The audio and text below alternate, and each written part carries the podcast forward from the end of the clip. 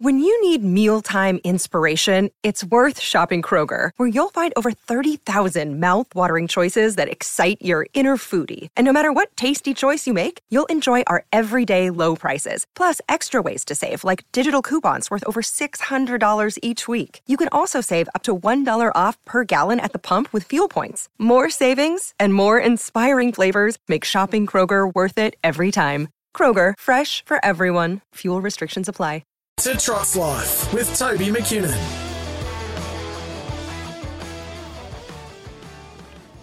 Welcome back to Trots Life.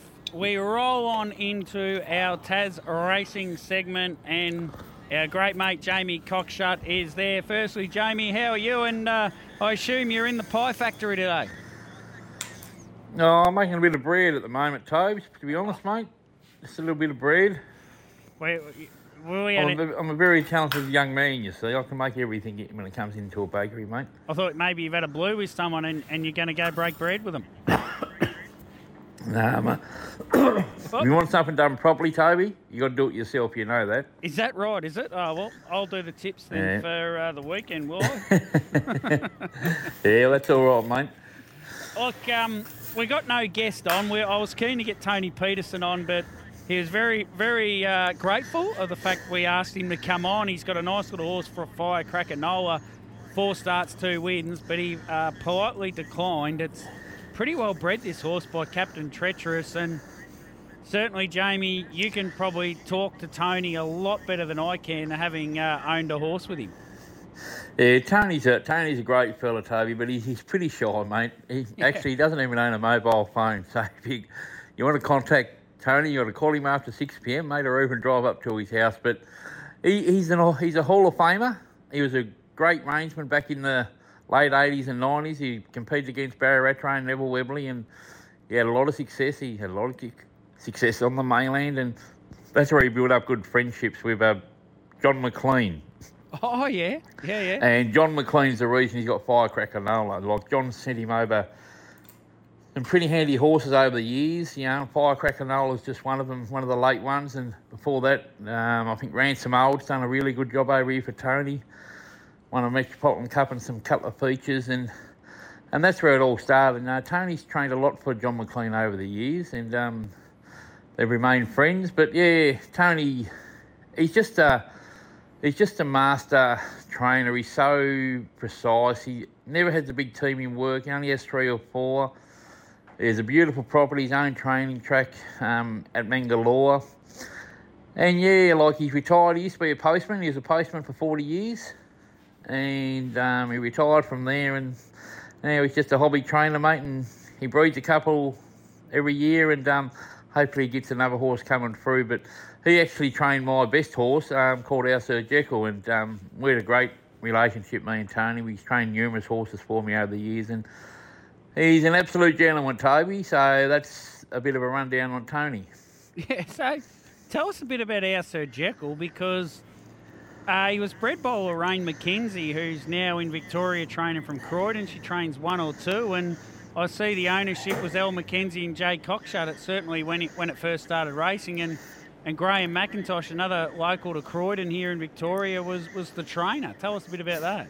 Uh, well, our Sir Jekyll, like um, Lorraine McKenzie's Juanita's older sister. Okay, yeah, okay. And their father's Joe. Joe, I had a bakery in Norfolk, and Joe would come in every morning to buy his loaf of bread and his car- uh, loaf of bread and a carton of milk. And he knew I loved to punt on the horses. Yeah, and he yeah. just said, "Why don't you start buying some horses?"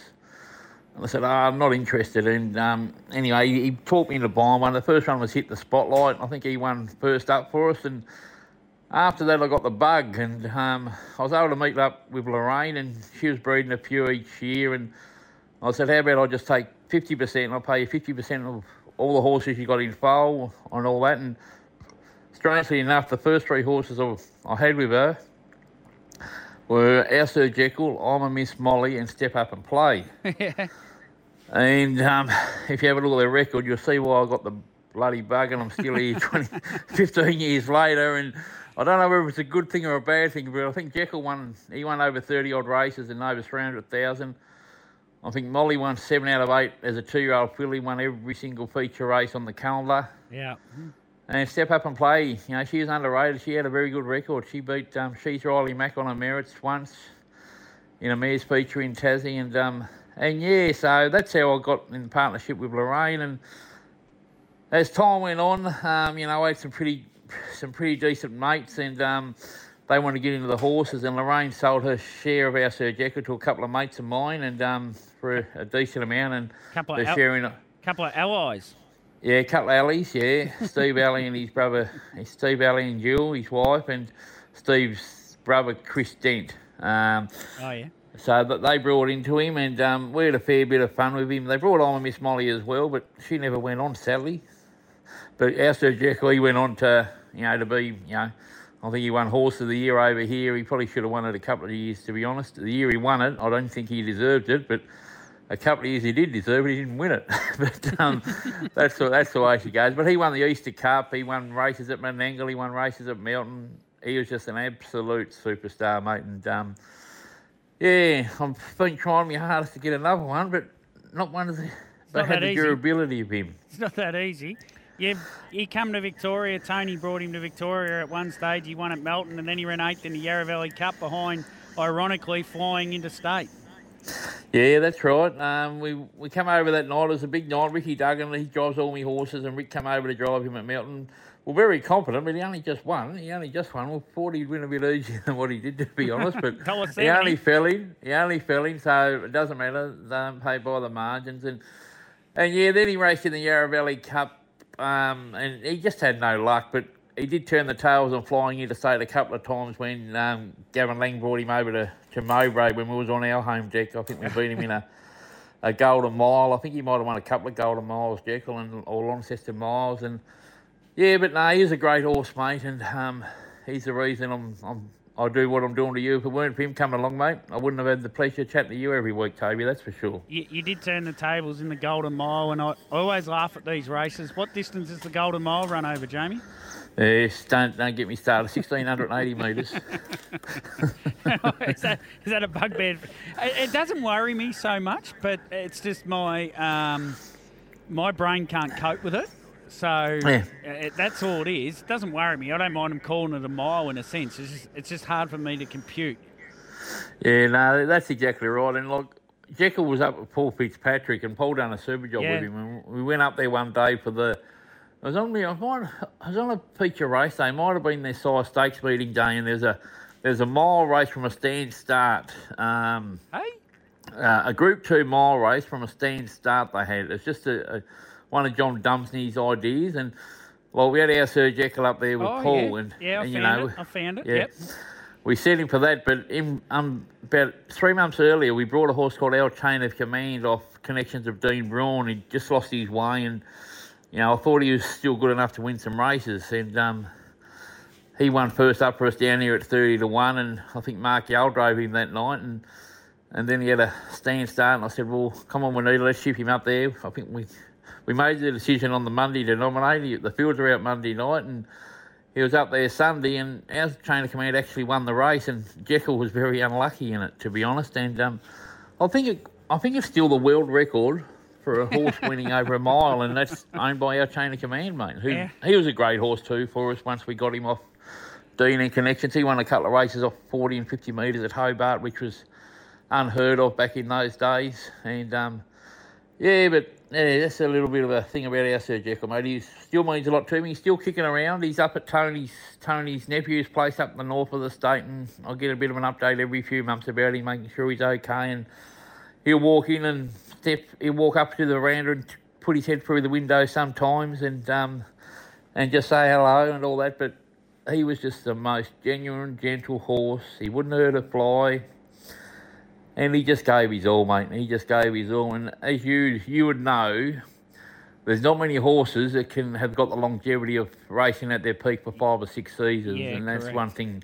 And that's one thing he done, mate. He was a good two, nice two year old, really good three year old, and he just gave his all every time he went around, mate. And honestly, he probably ran second probably 15 times, and he got beat by a short half head or a half head in 15 of those seconds. So. Yeah. He always, yeah, but he was always a horse doing the work, three wide of the breeze or sitting in the breeze, so he's always vulnerable. And most of the time he held on, but there were sometimes he just got nabbed in the shadows of the post. Our, our chain, that stand start, do you remember the mile rate? I think it might have been about 155, 154 or something. 155.4. So the quarters were 32 from the stand, which is understandable. 28, 28, 27, 4. So I suppose when you go from the stand, you've got a bit more in reserve in the last 600, don't you? Because you haven't run so hard at the start, perhaps.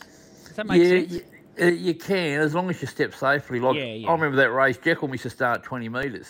Yeah, okay. Gallop out. And Yep, yep. yeah, he galloped out, so, and, and old Chain, he pinged away, and, and Chris Alford drove him on the night, on the day. And Tanabe Bromac was the favourite, and Chris just put him in the right spot, mate. And at the 400, I think he was 20 to 1. And I said to me, part owner Barry Cooper, who was with me, I said, mate, they won't beat him. They can't beat him. He's just done no work. And one thing about Chain, he could sprint for three or 400 metres. Yep.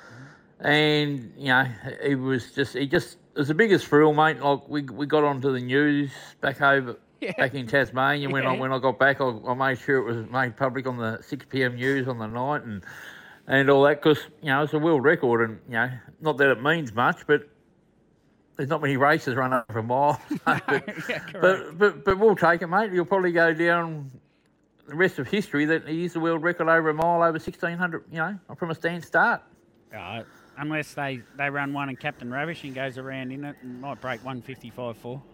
Yeah, but what if he what if he misses away fifty metres, mate? Oh, well, he might have He could still he could still break it. he, could might still, break, it. He just But- might still break He it. He could still break it, but he's a superstar horse. But he's just he's only beaten his own age. He's got to race the, the, the open class paces now, and I'm looking forward. I'm looking forward to the next three months for that horse because he's a star. Don't get me wrong, but um, when you got a field of stars racing against you. Yeah, correct. It's not as easy as racing against a field of below below par horses. And He draws outside front in Miracle Mile, and it's game on, isn't it? correct, correct. You know, look, they won't. The thing about him, he's got that bigger aura about him. They're not going to do any favours for him, mate. I'll guarantee you. And, and I, But- t- I tell you, you want to be on the pegs in the Miracle Mile. You need to Oh. get to the pegs. Well, there's a horse called Beautide who won a Miracle Mile a few years back, and I, I still remember the conversation with BJ. He rang me before because we won a bit of money off Beautide up there, me and him together, and uh, he said, "Mate, we're driving for luck. We're going to drive on the pegs. If the gaps open up, he'll win." And I think Christen Me kicked away, and old James darted back to the inside and up on the up on the inside. He got and raced away, and you know that's when he won his first Miracle Mile. Because, as you mentioned, Toby, around that corner at an angle, if you're out three and four wide, mate, you lose a lot of ground coming around that corner. 100% you do. That's 2013 you're talking with Beautide, and uh, we've only really got uh, five minutes left, Jamie's, in, in actual time of uh, air time. So we better get a breakaway. it went very quickly, that. And we'll come back the other side and I'll get some tips off you for over the weekend. No worries, buddy.